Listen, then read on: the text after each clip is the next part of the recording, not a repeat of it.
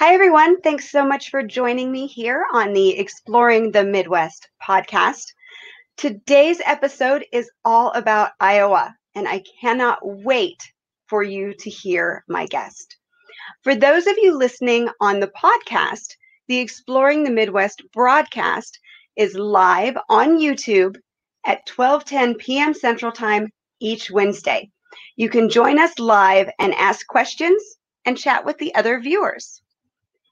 Now I am really excited to introduce you all to Jessica O'Reilly. Jessica is the Tourism Communications Manager for the Iowa Tourism Office. Jessica, thanks so much for coming in today and joining me. Thanks, Jody. I love bragging about Iowa. This is going to be a fun discussion. Well, and you know, Iowa is my home state.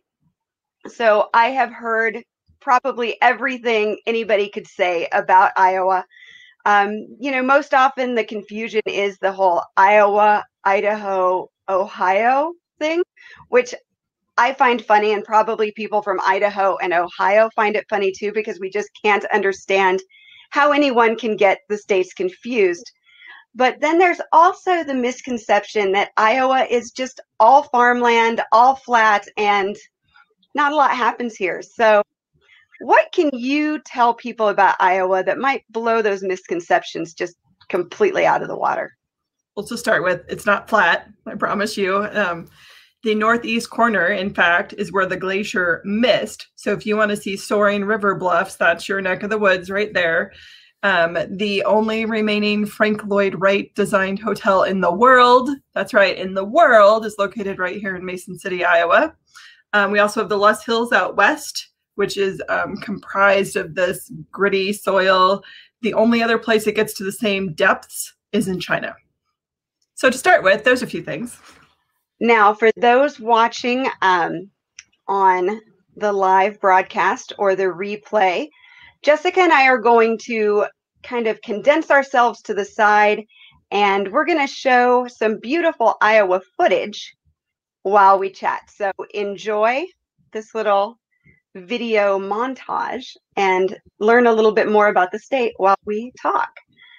Now, Iowa has a lot going for it. Obviously, it's a, has a lot of farmland. We feed a lot of the country, um, but it has so many other attributes that people might not think they would find. So what are the kind of things that people are interested in when they come to Iowa? What are they looking for? And what kind of things might, might they find that they might not expect? So I think, for one, some, you know, we found that people don't have a negative impression of Iowa. They just often don't have one. Like, they haven't considered Iowa. It's not even on their radar screen, or they're like, I, I don't know enough about it to have an opinion. But if we can get them here to experience all we have to see and do, they are blown away by all our opportunities. Um, in fact, that bridge right there that we're seeing, the High Trestle Trail Bridge, is, um, I would say, world-renowned um, for its architecture and stunning views of the river valley. Um, I remember on some, I believe it was The Voice, they actually, the backdrop of one of the contestants looked exactly like the bridge. And I thought, well, imitation is the sincerest form of flattery. And so clearly they were aware of our bridge as well. And I have met people from all over the world when I biked across that bridge. I'm lucky enough that the, the High Trestle Trail actually begins in the town I live in. And this is the trail that, that I ride so often Um, throughout the summer, and even I'll drive out there and just watch it at night. It's such an amazing uh, bridge and piece of architecture. And just one of the amazing trails we have in Iowa. We have, uh, I think it's like two thousand miles of bike trails if you want to, in all sorts of corners. Um, up in the Driftless area in Decorah, the Trout Run Trail. Um, parts of it are flat, but then parts of it are switchbacks into bluffs. Um, I have biked the whole thing and run the whole thing, and so I can vouch. Indeed, Iowa is not flat over there. So when people are coming to Iowa and they're looking for an outdoor activity, what kinds of things can they find here in the state? Because th- there's so much variety. There is. I mean, from, I mean, we have an amazing state park system. We have an amazing county park system. Um, some of the more popular parks, like uh, Backbone State Park in uh, north again northeast Iowa, Maquoketa Caves. I think people don't think that Iowa has caves, but the Maquoketa Caves are fantastic. Um, so we've got everything you want. Rock climbing. Um, something people might be very surprised we have here are whitewater courses. So we actually have three. The first one was in Charles City, and now we have ones in Elkader and Manchester as well.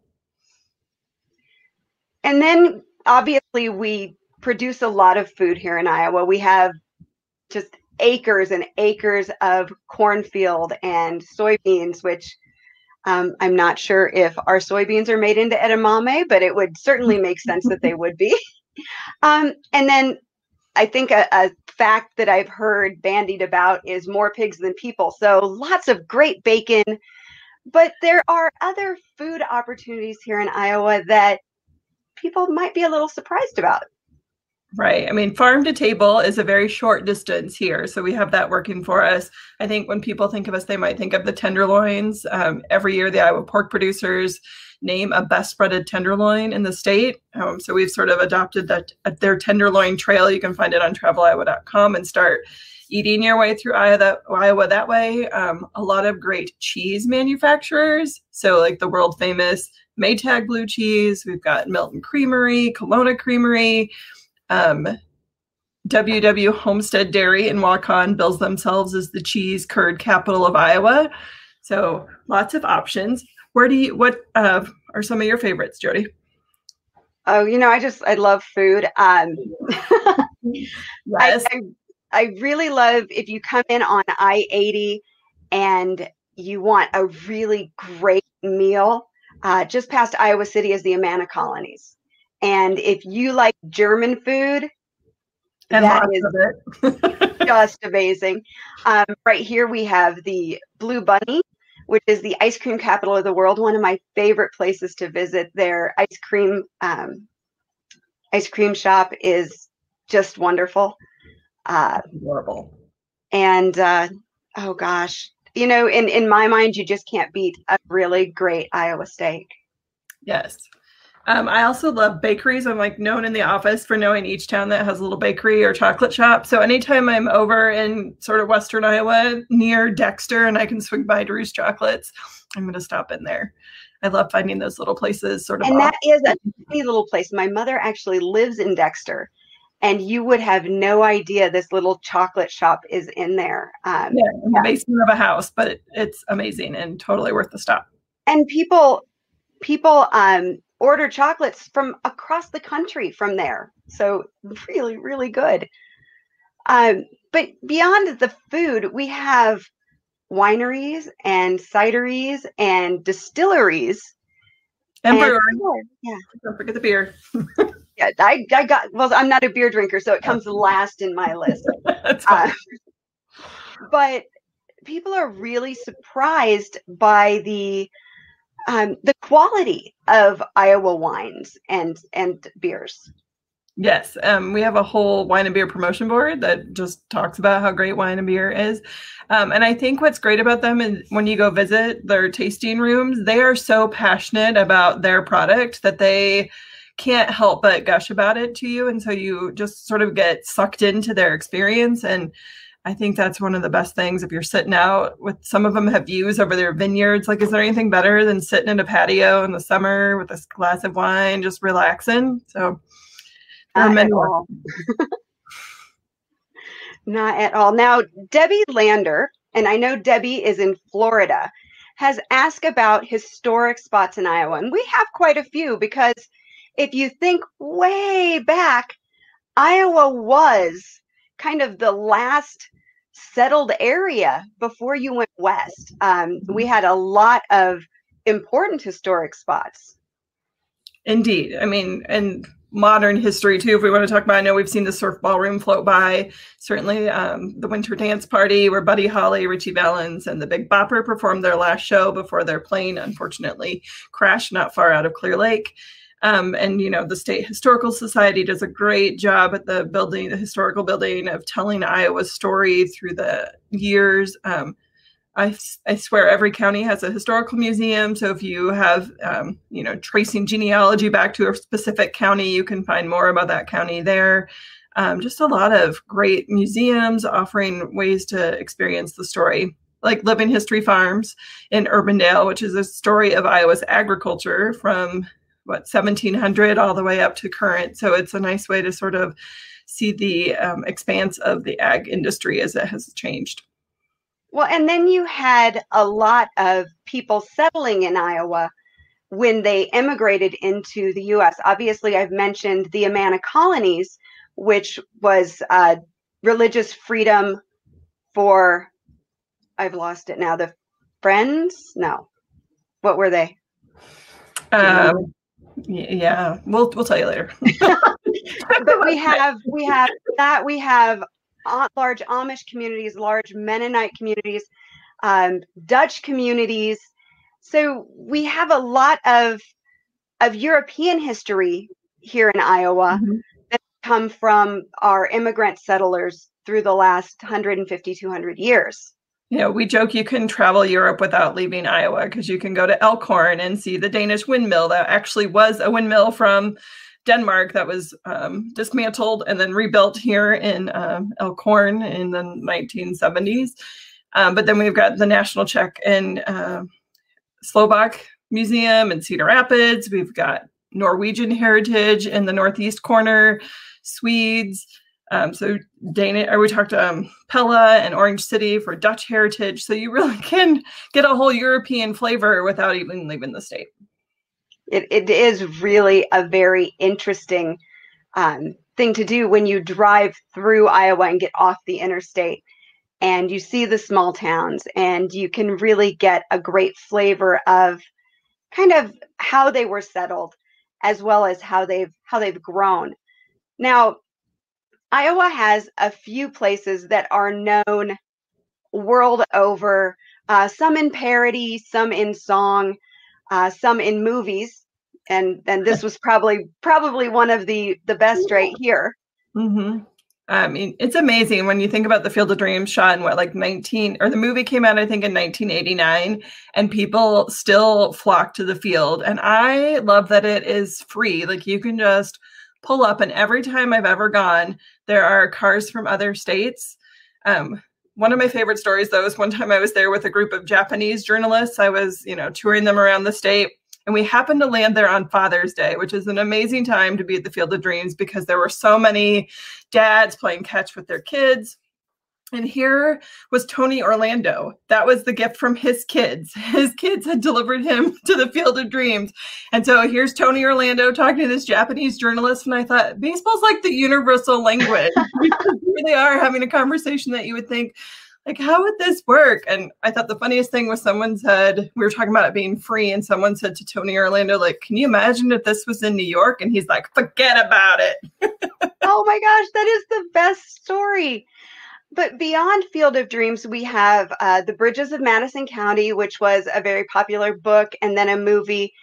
The Iowa State Fair, which I, I know people will argue, I think it's the best state fair in the country.